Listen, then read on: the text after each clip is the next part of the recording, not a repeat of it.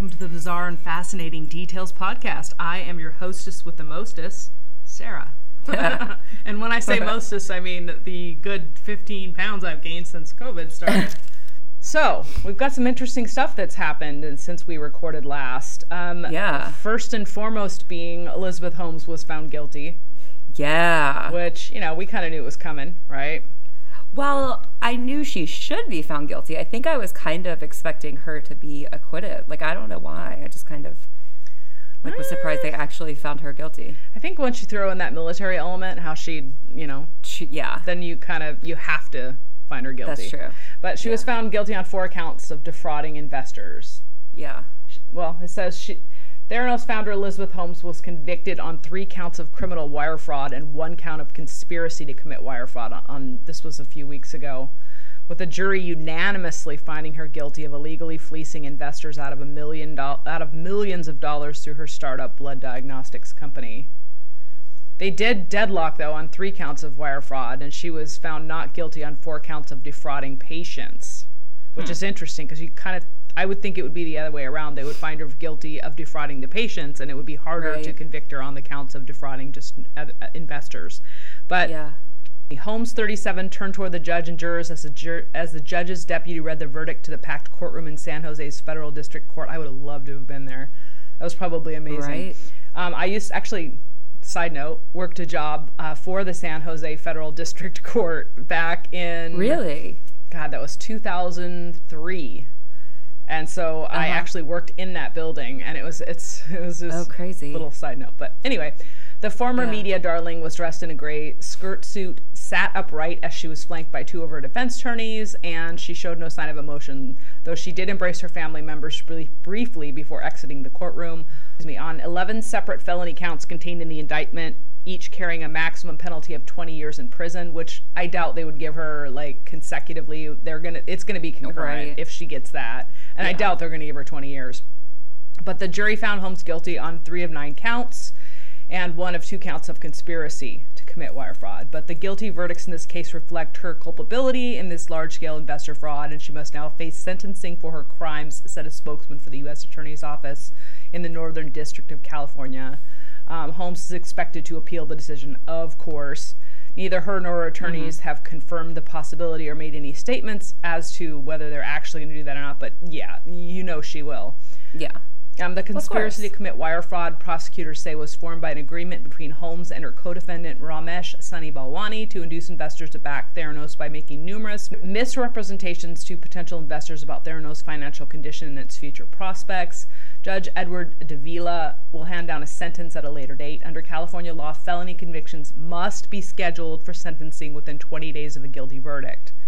Exceptions to this rule can apply but the government's decision on whether to retry Holmes on the three hung charges could impact the sentencing date. Uh, okay. So, yes, she has not been sentenced yet, but that decision on whether they're going to retry that could put a pause on her sentencing. Right.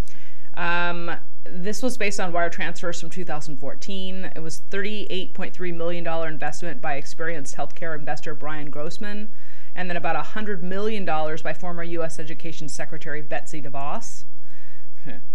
I'm not even. That's gonna, absurd. I'm not even going to comment. Where Where does this woman have 100 million? Uh, I'm not going to. I'm not going to go there. And then a six million dollar investment by prominent estate lawyer Daniel Mosley who probably represented um, what's his name, Ford Fotostu. I'm just kidding. Um, and he who was perhaps more influential than any of the other investors in steering wealthy clients to Theranos. Um, One of the government's attorneys asked for Holmes' signature bond to be modified to a secured bond, which would require her to provide collateral while she waits for the government's decision on retrying the three counts, because she's free, basically. Yeah. They don't have her in jail.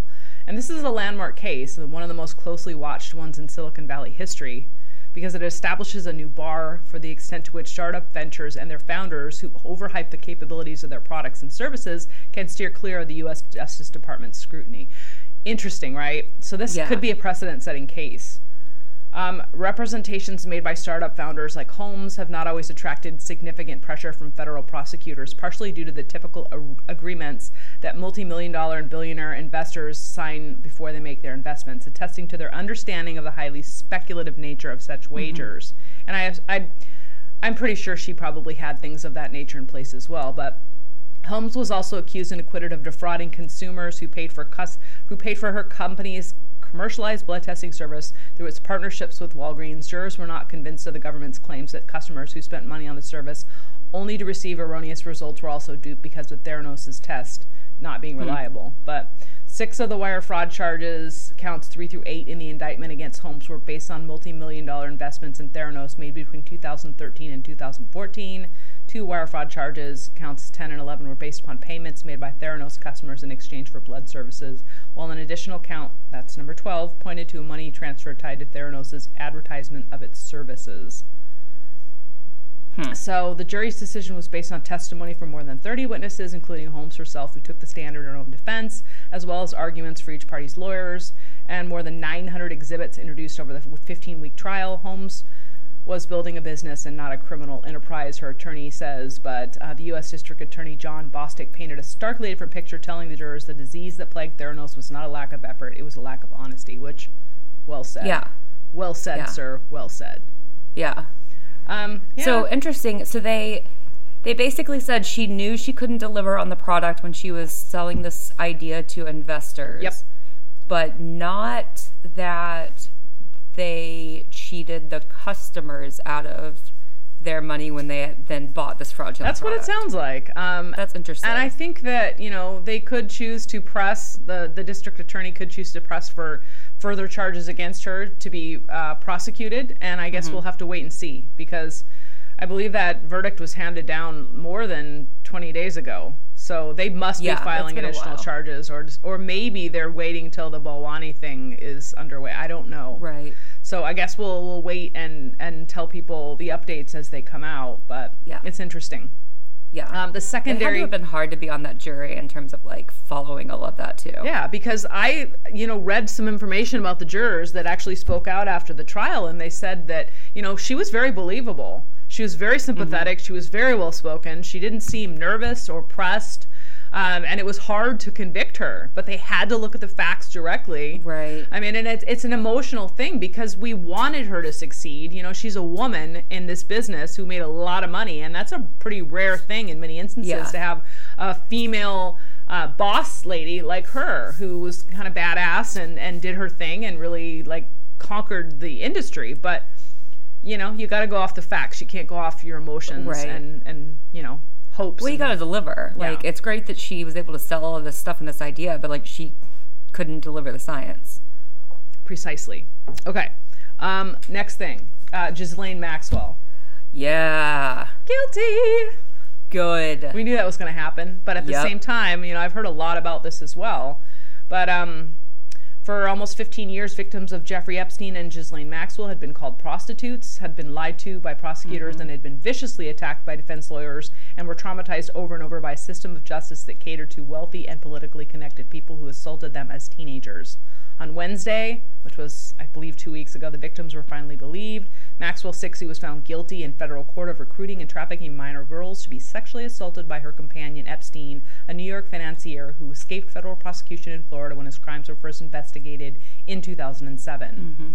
The Manhattan jury found Maxwell guilty of five of the six counts she faced, including sex trafficking that carries a maximum penalty of 40 years in prison. So she's not going to get 40 years, I'll tell you that much. Taken together, the five charges carry a maximum penalty of 65 years behind bars. The verdict came after about 40 hours of deliberation over six days in the midst of the COVID outbreak in New York that could have led to a mistrial. She wore a black mask and a dark purple sweater. I don't really care what she wore. Yeah. she avoided eye contact with the jurors as they filed into the courtroom. They read the verdict. She appeared shaken. She struggled to stand. Didn't shed any tears though. Slumped in her chair, sipped a little water. They said she was sipping profusely, is what I heard. Like hmm. really having issues, maybe breathing or something. Um, absent from the room were many of the four women who testified in the trial. I think it's a shame we weren't represented at all by anyone, said one of them.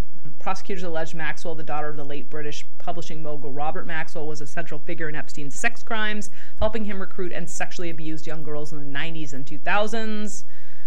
The road to justice has been far too long, they said in a statement, but today justice has been done. Epstein's death in federal custody August 2019 had denied victims an earlier opportunity to seek justice. Blah, blah, blah. I mean, I'm not going to read this whole article to you, but she essentially has been found guilty. We don't have sentencing in her case either. Um, I imagine that will probably be coming down any day now. Um, my guess, if I had to put one out there, she's probably going to get about 20 years in prison. And they've already, I know they have already said that they're appealing. Um, Absolutely. yeah, so that's to be expected, obviously. But the other thing that I heard that's kind of related to this case is the two guards who were supposed to be on watch during when Jep, uh, Epstein died by suicide. Right. They had their charges dropped, I believe.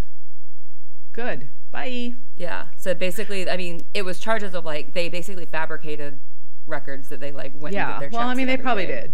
Yeah. Well, yeah. Um, but in any case, I I don't know. This case to me, I keep going back to it because of the simple fact that I, believe that if Epstein was still alive, that she wouldn't have taken it so hard. I believe she bore the brunt of everything because she's the only one left. maybe. I mean, maybe. I don't, I don't think she. that though. I have a hard time believing she would have even been prosecuted if he was still alive. But I think they, they they want to make an example of this, and they made a lesson out of her, and they put her away. It would. I mean, I tell you, it would have been interesting. She's going to be in there the rest of her life. I mean, she's 60 now. Yeah. Right? It would have been interesting to see what kind of deals they would have tried to. Yeah, she would have got a deal. Yeah. If he was alive, she would have made herself a deal. Yeah. And she would have spent little, if any, time in prison, and, and the story would have been over. Right. But she got screwed because he's dead. fine I'm with it. telling you.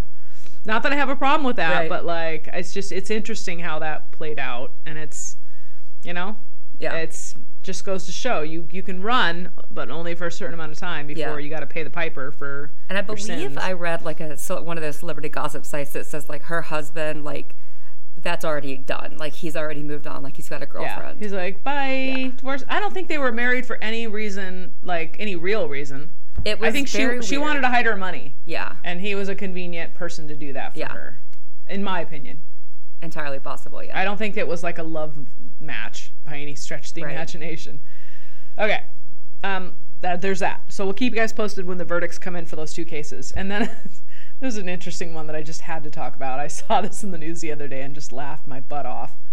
Man hired babysitters to treat him like a baby, change his diaper, Louisiana cops say. uh uh There's a 30 year old, a 31 year old man on probation in human trafficking cases in jail again, this time for trying to recruit babysitters to treat him like a child and change his diapers. Investigators say Rutledge Deas called the arrangement alternative therapy. Mm. He the, he lives in part of the new or, in the New Orleans metro area and was posing as a younger man with special needs and hiring babysitters who would pay who he would pay to change his diaper and treat him like a child. He was accused of doing the same thing November 2019 when he was originally arrested as part of a special victims unit human trafficking investigation. In December 2020, he pled guilty to the charges related to the investigation and was placed on probation.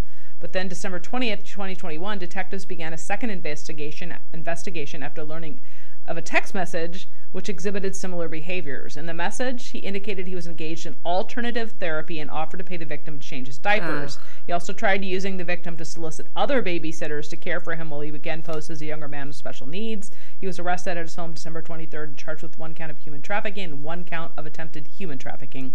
He was booked into the Jefferson Parish Correctional Center, and the investigation remains ongoing with the possibility of additional victims. Can you believe this? I don't even know where to begin. Are you speechless? it takes a lot to make Darcy like that's so bizarre. I mean, I've heard of fetishes where you like to do the baby And if diaper that's thing. your and- thing, that's fine. But y- you need to find somebody that will consensually do that, not that An you adult, have to trick into yeah. Doing that. An adult in the fetish community would be more than happy to do that for you, but it sounds as though he was using it as a front to recruit underage sex and victims. it yeah, and it sounds like part of the fantasy for him is the tricking part. like tricking which is the somebody, manipulating somebody into doing this for you, not not finding a willing partner. yeah, so interesting, Yeah, right? that's a word for it, I guess. Uh-huh. Um, okay, let's talk about the main case Okay. for the day. Now that we've gotten all that out of our system, I'm going to talk about Pamela Smart. Do you know who that is? Yes, I do. Uh, I've been wanting to do this case for a while. I find this interesting. But um, Pamela Smart, uh, born Pamela Ann Wojcik. She came into the world August 16th, 1967, in Windham, New Hampshire. So it was interesting when I was reading the the background on this. I saw some accounts was that were that she was born in Florida, and some were that she was born in New Hampshire. So I got kind of Okay. differing um, information when I researched this. But um, some say she was Maybe they were I snowbirds. don't know. Some say she was born in Coral Gables, Florida, and others say New Hampshire. So we're, I'm going to put out both and let you guys make the call on that. But she was the middle child out of three kids, and she had an older sister and a younger brother. Um, her dad was a pilot for a commercial airline, and her mother worked in the legal field, part time as a legal secretary.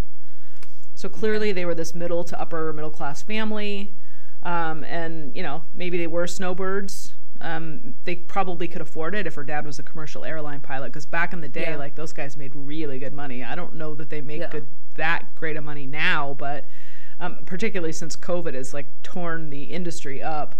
yeah. But um, around middle school, they picked up and went to New uh, to Windham, New Hampshire, um, from the Miami area, which is a pretty big Okay. change, I think, uh, for anyone. Yes. Uh, Miami versus New Hampshire. New Hampshire is pretty rustic in places, but uh, Pamela was a bright and outgoing person. She was pretty bubbly. She was a cheerleader. She was attractive and driven, and she went to college in Florida State at Florida State, Mm. which is known for being a party school. Yes, it is. Um, indeed. Um, but it's not surprising. She did like Florida, and she ended up going back there for school to, you know, get back to the the, the warmth and the Mm-hmm. the sunshine and whatnot. She graduated in 1988, and she had a high GPA. She studied broadcasting, Okay. and she worked in radio, and she was a huge fan of heavy metal music. Okay. Which seems a little strange given how pretty and kind of petite with this kind of But that's also like appearance. 88. That's like peak heavy metal hair band. Yeah. Yeah. But if you look at her, you'd never guess that she was like a metalhead. That's true. She does look like very. yeah. um, I mean, maybe now she looks like she could be a metal metalhead, but back then, like if you see cute little pictures of her, you don't necessarily think. yeah, of- she, she's pretty straight edge. Although when you look at some of the the old videos from back then, the girls in the videos were always clean cut. I mean, not always, but a lot of times they were clean cut. Like Yeah, I that was, like, the thing. Tawny Kitaen or Yeah. Katan, however you say it, how she would crawl. She was clean cut. And she cute, was. So like maybe it was a thing. So, um, in any case, she kind of liked being the center of attention, and there were also some kind of unique behavioral issues though that she was having. She was said to have been very impulsive, compulsive. Uh, folding dirty laundry, doing a lot of meticulous cleaning, and just liked everything very organized and tightly scheduled, and didn't want to have her schedule thrown off. Okay. Okay. Um, interesting little side notes, right? Um, Pamela's future husband, Greg Smart, was born September 4th, 1965. He grew up in New Hampshire um, and was the second child. They lived in a nice, comfortable home. It was kind of average by all accounts. There wasn't really anything out of the ordinary about Greg. He was sort of a good looking, smart, outgoing, social guy and really loved heavy, mu- heavy metal music as well mm-hmm. as Pamela, right? Okay. And this was the mutual interest that kind of brought them together. They met at a party as teenagers in 1986 on New Year's Eve. The two were instantly an item. And they ended up getting married several years later, and Greg even moved to Florida be, to be with Pam during her final year at FSU. Their life was pretty much um, described as picture perfect for the first bit of time that they were together, but after they graduated from college and got married and whatnot, they went back to New Hampshire to settle down, and it was a decent kind of a residential area with two story townhouse that they had. They had new furniture, they had two cars, they got a dog, and all of it was like a block from Greg's family. So, like, they were uh, able to have that time with his family, and it was just kind of this idyllic sort of a situation for them. But this didn't last very long because about six to seven months after they moved back to New Hampshire, they started experiencing marital angst, which that's really early to start like fighting Well, and I've always heard into it. like the first year of marriage. I've never been married, so like, but I've always heard like the first year of marriage is like pretty tough, especially if like you Isn't didn't live together phase? before, and like you this is your first time like living together, figuring stuff out, and you're living in a new area too. Like, I mean, I suppose you could look at it that way, but I thought the first like year or two was like the honeymoon phase, and I don't know. I've to always like. heard it's like really difficult just getting used to like living with somebody else. But again, this is I think back in the time of like when people didn't cohabitate before they got married, kind of a No, yeah, the last tail end of that. Yeah. But I mean, I think that part of the reason that they started having issues is because when they got to this new state, Greg kind of determined that he was going to settle down and do adulting. Okay. When I say that, he cut his hair, he started wearing conservative clothing, he became an Oh. insurance he became an insurance salesman, started So they were dressing like just not like on the that. same page at life. No. Either. So like he did really well in his career Yeah. and was leaving kind of the rock music thing behind and was She like not really into to do it. partying and she was like, Yeah, I want to party. gotcha. Yeah. Party and she doesn't like his new haircut. She's Yeah. like, I mean that'll lead to some disagreements and Yeah. And so they started fighting regularly. Mm-hmm. By their first anniversary, Greg confesses that he had an affair. Mm. Which, you know, wah, wah. Yeah. But that was a really, really painful thing for Pamela. sure. And they started arguing more and more frequently because the trust was gone for her Yeah. and the marriage was crumbling in her opinion. I think Greg was trying to work it out, but Pamela was just like, "No, I mm-hmm. mean, I'm I'm I'm done." And she's working as a media services director and a media coordinator at a high school in New Hampshire. Okay. I think she worked for the school district and she was going into the high school and kind of doing projects with them. Okay. And this was kind of helping her kind of get her foot in the door for her broadcasting dreams. Mm-hmm. It was sort of like a little stepping stone for her because she's like 22, 23 at that time, which is when, you know, you need to start building that foundation to get into that industry. And she's producing and distributing educational videos for use in the school district. And she has a her job isn't extremely well paying, but she has a secretary and a student intern, and I think she kind of felt at that point that maybe things were looking up for her because of that. And she's working with um, kind of on the side with drug awareness programs because back then they had that big DARE Yeah, drug abuse resistance education, and that was a huge thing, right? So she's working with these programs when she meets a young man by the name of William Billy Flynn. So this is the fall of 1989, and one of these programs was called Project Self Esteem, which sounds God, really that's so 80s. so 80s, 90s. right? And as she's kind of like working with this self esteem program, she gets closer to Billy Flynn Of course. And she starts helping him make some sort of orange juice commercial for some local competition. And this kid is 15 years old, by the way. I was gonna ask. Yeah, okay, so is Billy an adult or Billy is a child? Billy's a child. Yeah, okay. Um, at 15, I think boys are children. Oh, yeah, 100%. Um, he's kicking it with this 22 year old Pamela, and things are getting a little steamy, steamy. Like, he's like, she's hot, which, you know, I think if you look at it in any other context, like if you were looking at someone with that age difference 10 years later, it wouldn't make any difference. Okay, yeah, so what I was gonna say is like, as a 15 year old girl, if there was like a 22 year old boy in the vicinity, I was like googly eyed, like, oh my God, it's a 20, like, you know, he's so dreamy. Like, would I have expected the 22 year old to like be interested in any capacity? No. And like, I think even then I would be like, that's weird. Don't do that. But in any case, he's kicking it with her in a very inappropriate sort of a way. right. He's a sophomore in high school and he also enjoys heavy metal. Mm-hmm. So the two have that kind of thing in common. Plus, I think she's regretting the fact that Greg is leaving everything behind that she loves and now she's found this younger boy who's basically Greg when he was like as a young man and is like, "Oh heck yeah, I want this back." Like she's kind of frozen in time Yeah. right? And so Billy also has like the metal head hair, like the, Mm-hmm. the metal hair and this leather jacket kind of thing, which Oh, was like man. ugh, makes me want to puke. I was not into that kind of stuff. I was- nope, I liked not- the clean cut, and I didn't want Same. anything to do with guys like that. But in any case, um, she's like stepping back in time. And Billy was born March twelfth, 1974. He was from a less stable background. Billy's parents broke up after a tumultuous relationship involving infidelities, and he was from California, and they moved to New Hampshire when Billy was about 12. Ooh. He had some anger management issues and behavioral problems, which, you know, not surprising when you have parents that are going through a divorce and you're moving across the country.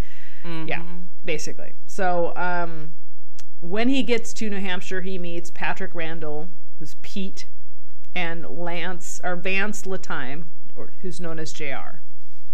And these three are like best friends, spending their free time together, um, getting into trouble, doing some good stuff, but mostly getting into trouble. Um, JR was kind of studious. He liked to read and fix up old cars. He had an old Camaro. He was planning on joining Oh my god, I was so about to say someone has a Camaro story. He was planning on joining the Marine Corps after high school. That was like his dream. okay. He was a decent kid from all accounts. He would shovel snow for neighbors and serve dinners to church, uh, to the homeless at church, and that sort of a thing. okay. Pete wasn't quite as clean cut. He was not as much of a volunteer as JR, but he liked skipping school and thought about becoming a hitman. Whoa. Just kind of like to skirt the rules a little bit. So like these two are like exactly the opposite. yeah, how did they right? even link up? I don't know. I guess they were all came. They all came together with the common goal of just having a good time with the metal music. I don't know. Yeah, interesting. Um, in the meantime, Pamela Smart's student intern, her name is Cecilia Pierce. She's also 15, is also becoming close with Pam, which again, yeah. weird, weird, weird. So clearly, Pam is making bad decisions and hanging out with young kids as part of this whole bad decision thing. Um, she even lets Cecilia drive her car, which is like, Hmm. are you kidding me right now? Are you kidding me? It sounds like Pamela is like stuck in some kind of a regressive childhood. I was gonna say she's like wanting to be like 16 again, and Yeah. like that's honestly the mistake like a 22 year old makes when like they have not put their own money into buying their car. You know what I mean? Yeah. Like It's you're just- not paying that insurance, you're not paying that car note, so like you're like, yeah, let me let a 15 year old drive my car.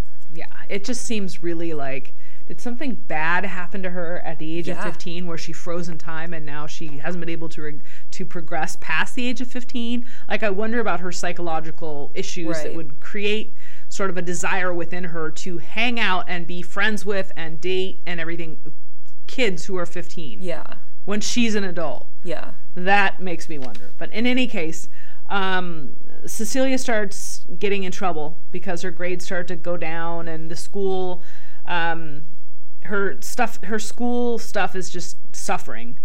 And her parents find out that she's been spending a lot of time with Pam, um, and they try to put a kibosh on it. But the school doesn't really do anything, and Pam just keeps doing stuff with Cecilia and Billy Flynn together they go to the local mall they do dinners and you know they work on school projects and pam invites them over when greg's out of town for work So this So, is like- like, her social group. Like yeah she's having them over at her house like which again seems super weird yeah.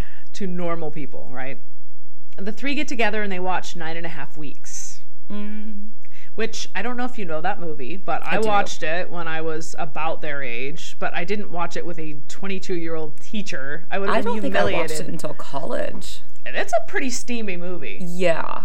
Um, and it was back. I used to have the hugest crush on Mickey Rourke after I saw that film. Like Ugh. Kim Basinger, Mickey Rourke. Mickey Rourke is disgusting now, but Yes. back then he was like a little hottie. No, I get it. I get it in the context of nine and a half weeks, but like all I can see is Mickey Rourke now. and Yeah, Mickey Rourke is just a hot mess now. But Yeah. back in the day, he was a hot tea.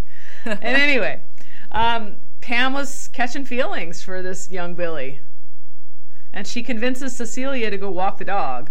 Which you know, Oh no. Look at that excuse. Like, brilliant, right? And then she has sex with him while she blasts heavy metal music and Uh, tries to hide the sound of it with that. It's just ugh, appalling. After that, they start bumping uglies on the regular, and conversation becomes more and more frequently centered I do on. not care for that term. But frequently centered on getting rid. Conversation becomes more frequently centered on getting rid of Greg. yeah. Okay.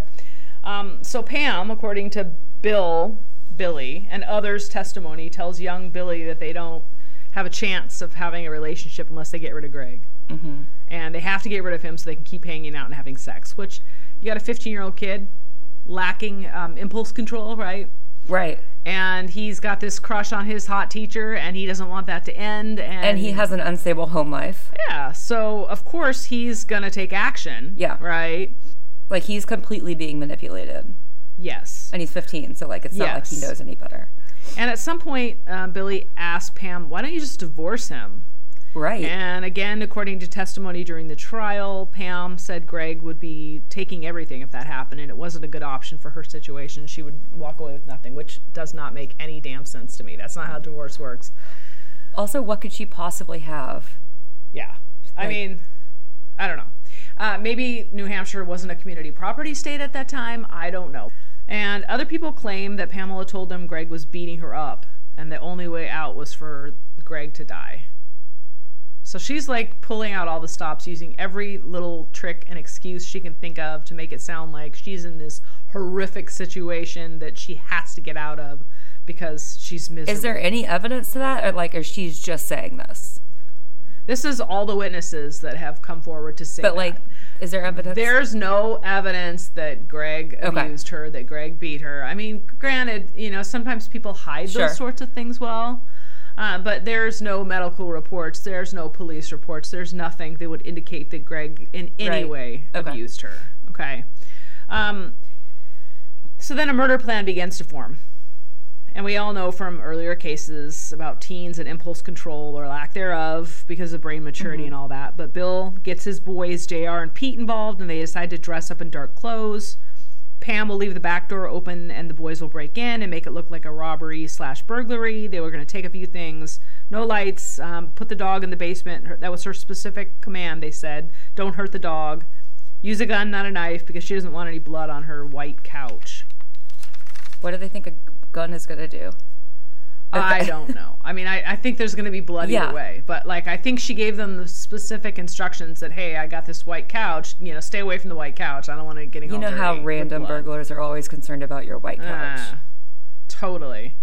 But allegedly, she had discussions with the boys that were pretty detailed um, about how she should react to Greg's murder. Okay. It's like, oh, should I be really surprised? Should I be devastated? Should I start crying? Should I scream? And yeah. So anyway, May 1st, 1990, Pam and Greg uh, leave for work in the morning, and there's a school board meeting that night. So it's a perfect chance to put the murder plan into action because Greg won't be home um, till late, and he'll be alone. Okay. Um, because Greg will be alone. So right? Pam won't be so home till Pam, late. Yeah. Yes, Pam won't be home late till late, and Greg will be home alone. Pam stops by and tells Bill that everything is ready to go. She's got the door unlocked and all that good stuff at, at school. And one interesting little detail behind this is witnesses said that Pam that day had on an unusually large amount of jewelry. She was basically wearing everything she had because she didn't want them taking it. Right. So that was Yeah. suspicious. Um, and then Billy calls Pam and at some point asks for a ride to go pick up the getaway car, which kind of throws everyone for a loop, Uh-huh. right? Because she's like, you know, I'm not, I'm not supposed to have Yeah. contact with you. Like, th- we're going to the plan, but he needs a ride to go get the JR's grandma's car, which seems Oh just so gosh. like the blind leading the Yeah. blind. And then Pam obliges and drops the teens off at the car. And then by 8:30 that night, JR, Pete, and Raymond Fowler, as well as Billy, get into the condo and they lock the dog in the basement. They ransack they ransack the house and stage everything like it looks like there's a mm-hmm. robbery. Greg enters the house, turns on the light, and Billy jumps on him. And they take his wallet and they shoot him in the head. Billy is the shooter. Mm-hmm. Okay. They all then pile into the getaway car and take off, leaving Greg dead on the floor with a bullet behind his left ear. Okay. Okay, he's fallen on top of his wallet and keys, and it's around 10 p.m. when Pam gets home and finds him. And she frantically kind of runs down the complex trying to get neighbors help, and finally finds one and tells them that her husband is hurt and she doesn't know what happened, and says, quote unquote, why do they keep doing this? What? Why do they keep doing this? Okay. Which seems really odd, right? But maybe she's kind of like trying to set up a story. Right. Like somebody's after him. Not like somebody's after her, but maybe there's some bunch of kids breaking into houses in the neighborhood, and oh. now they finally hit her kind of a situation, Oh, right? Okay. And they're like, oh, hmm. So police get there and they process the crime scene, and they believe that from the jump, this was staged. Hmm. The robbery slash burglary, that is. And Pam doesn't appear very genuine, and everybody notes that as well. Mm-hmm. Um, I think just there were a bunch of different things about the way the house looked and how they'd stacked up different things next to the door and didn't take them, and the wallet they didn't take. Yeah. And it's just, it just didn't seem like a real Yeah. robbery. Um, two weeks into the investigation, the police get an anonymous tip that Cecilia knew about the murder and helped plan it. Cecilia Pierce, that is. That's her student intern, Pam's student intern. And JR's dad then brings in a weapon that he believes was the murder weapon. And this causes police to center in on Pam. In the meantime, they're breaking down Cecilia and questioning her and the boys. Mm-hmm. And before they get very far, Raymond Fowler, who was kind of the guy they added at the last minute, just confesses everything. And the gun matches up, but, ugh, but police don't have enough evidence to implicate Pam as the mastermind behind Greg's murder. So they're Okay. like, we gotta, we gotta keep digging. And they wire Cecilia. They tap her phone and they put a body wire on her. Mm-hmm. They're, they figure she can get Pamela to confess and talk, right? I feel like that's something that would not happen today. Like they would not be able Probably to put not. a wire on a 15 year old and send them into an adult.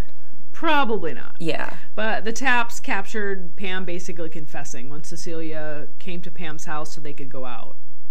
And Pam basically implicates herself and is like, yeah, Yeah. this is it.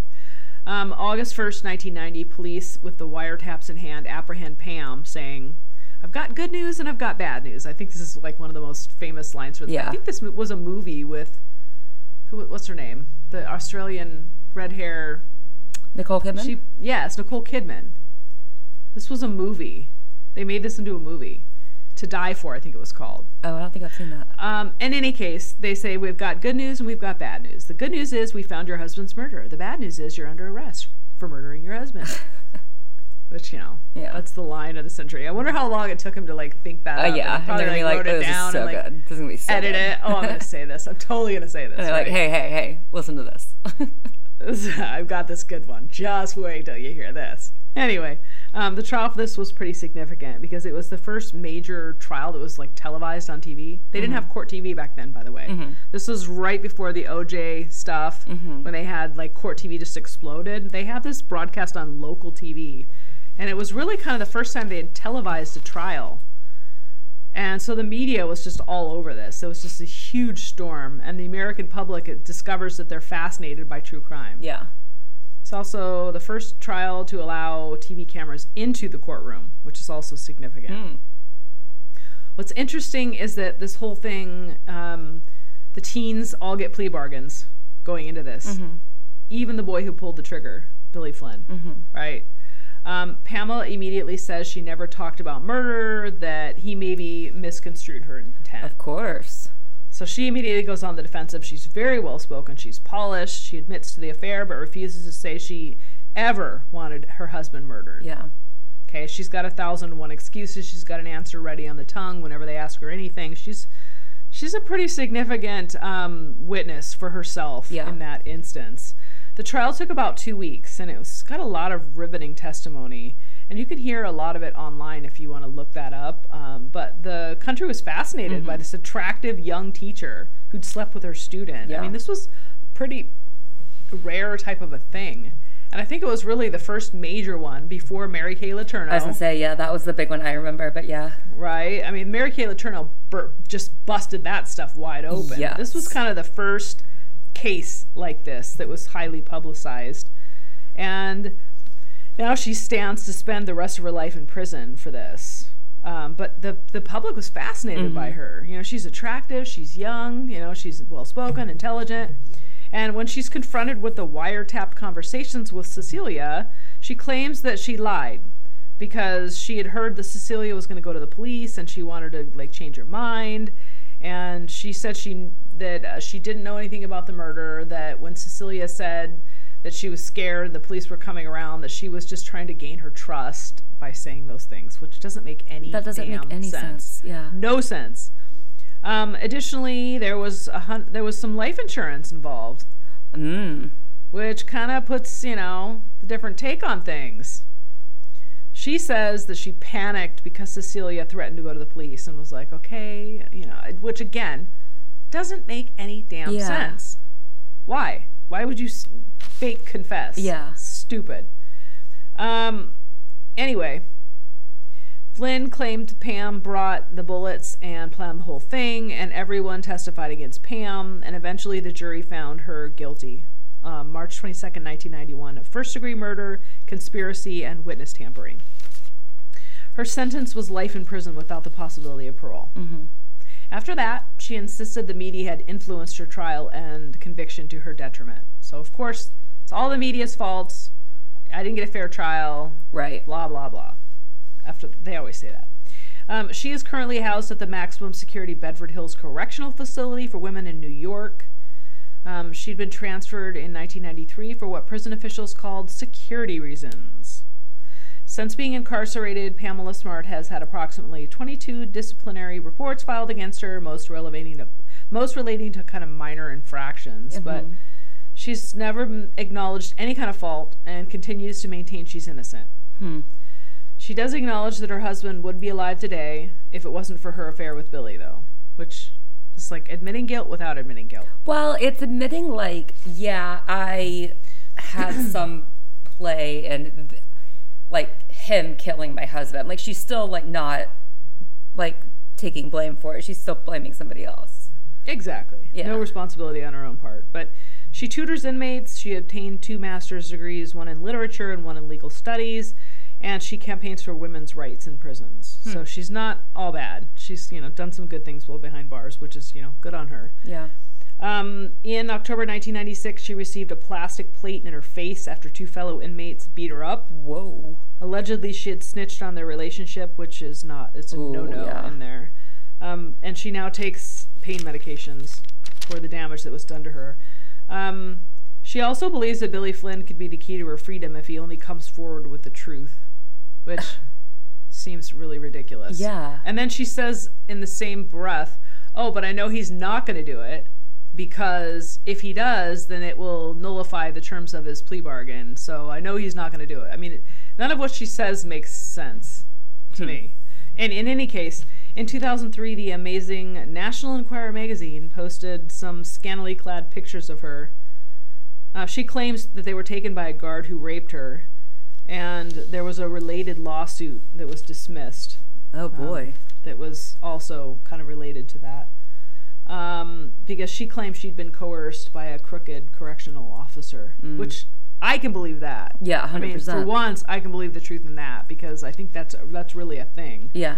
But in April 2004, an appeals court upheld lower court's ruling that would keep her in prison. Um, she also had a try at a pardon request from the governor of New Hampshire in 2005, and that was rejected. She's still actively seeking a pardon. Hmm. Um, Billy Flynn got parole and was released June 4th, 2015, around the 25th anniversary of Greg Smart's death. Um, he did accept responsibility and apologize to Greg's family, which I'm sure they probably gave him the middle finger. Yeah. Uh, Patrick Randall was also released June 4th, 2015, and Vance Lattime was released 2005, 15 years after Greg Smart's death, and Raymond Fowler was paroled in 2003 but got sent back to prison in 2004 for violating parole and got out again in 2005. Like, I've seen a lot of interviews with Pam Smart um, and her, you know, active uh, seeking to get sort of a pardon for this. She's never going to get parole because she got life in prison without parole. Right. But she's tried many times to get a new trial, and that's failed as well. It's interesting to me because everybody else who was involved in this case is out now. Yeah. And I think that there are people who believe that had she simply accepted responsibility, then she might be out now as well. It's highly possible. Do you know if if, any, if anything happened to Cecilia? Cecilia did not go to prison. I think she got probation, Okay. um, but there was no um, no prison time for her. Interesting. Okay. I think she stuck a pretty sweet deal on this Yeah. as well. But I don't know that she was involved necessarily in any of the. She just knew about it. Yeah, I think she knew about it and kind of was trying to keep her distance because she didn't want to be involved, perhaps. Sure. But there's not a lot of information about her Okay. um, in the the materials that are out there. But uh, do you think she should have the chance to be free, Pamela Smart? Um I think if she were to accept responsibility, I you could make the argument, but like if she's not going to accept responsibility and still maintains that Billy Flynn did it of his own like free will, then no, because she that leaves open the possibility that she's still manipulative and she'll do she'll do something manipulative again like that. I find it very difficult to believe that the man who pulled the tr- the boy who pulled the trigger is out, and she's still behind bars. I don't. I I I think that because the person who is actually responsible for the murder is I more on Pamela Smart than Billy Flynn. I don't know. I mean, we're one of the only countries in the world that believes in locking somebody up and throwing away the key. Yeah. Um, so it's an interesting kind of a thing, and it, it really brings to mind, you know, prison reform and how we deal with prisoners in this country. Right. And we've had uh, conversations about this in the past as well. Um, but it's just, it's interesting that, you know, I think at a certain point you age out of crime, and it's she could potentially at some point, but I don't necessarily think she's there yet. Right. Like that's the thing is if there were any indication that she's changed. Then Or accepting responsibility. And I think she perhaps could have gotten a pardon if she had taken full responsibility. or if owner- not a pardon clemency. I mean, you know what I mean? Yeah. Yeah. So yeah, like I just it doesn't seem that she's changed in any way. So like I can't see I mean, like, I think she's changed to a certain degree, but the fact that she's not accepting responsibility, that's one of the primary tenets of being able to get yourself out. Yeah. There's no indication that she won't do anything like this again because she doesn't see what she did as wrong in the first place. Yeah. Kind so of in you think she was fully responsible for everything and planned this out and convinced them to kill her husband, Yeah. even though she claims she's innocent. Yeah. They framed her, and that the only reason they they made her out as the bad guy was because they all got um, plea bargains. I think that they were 15 years old and yes, what they did was horrible. But I don't think that they bear the ultimate responsibility for his death. Yeah. I mean, yeah. Yeah, interesting case though. Yeah. I've been wanting to talk about it for a while now, Yeah. and It is a um, really interesting case because this was also like the big twist of a female teacher and a male student. Like normally when you hear about a teacher student relationship, you think of like the male teacher predator preying on like a young innocent girl, and this is the flip of that because there's that idea, there's that fantasy of a young hot, male hot for being teacher, like, right? yeah, of being like, oh, I'm I'm hooking up with my teacher, like this is awesome, high five, high five, and no, he like he's a victim. Yeah. It's. I, I think there's a, a pretty significant portion of the population that doesn't think he's a victim. Like, hey, good for you, kid. High Yeah. five. Yeah. Kind of a thing. Like, she, there, he can't be a victim. Yeah. Kind of a thing, which is we, we all know is simply not true. But Right. it's an interesting kind of um, juxtaposition with the way we look at cases in the opposite way for Mm-hmm. different sexes, right? Yeah, for sure. So anyway, let's go ahead and wrap the case up unless you have anything else you want to add. I don't. Feel like my tongue is just like tonight. I I can't speak properly. But anyway, um, if you have any questions, comments, or suggestions, concerns, whatnot, please shoot us an email. We're at the BFD podcast at gmail.com. Also, we would ask that you please rate, review, and subscribe to our little podcast. When you do so, it's very helpful to us, and we really, really appreciate it. Darcy, social media, what do we got going for that? Yeah, we are on Instagram at the BFD podcast, so we'll post pics and delightful 80s and 90s pictures, hairband situation pictures and stuff on our Instagram for this one. Yeah, I've posted a few. I've gotten off my butt a little bit and Yeah. done a little bit of posting. So Nice. we'll, we'll see if we can dig up some of those metal hair pictures. I bet we can. and please join us again next week when we talk more about weird, wacky, and wild cases. Good night, podcast peeps. Stay safe, keep it real, and always live your very best life. Bye. Bye, guys.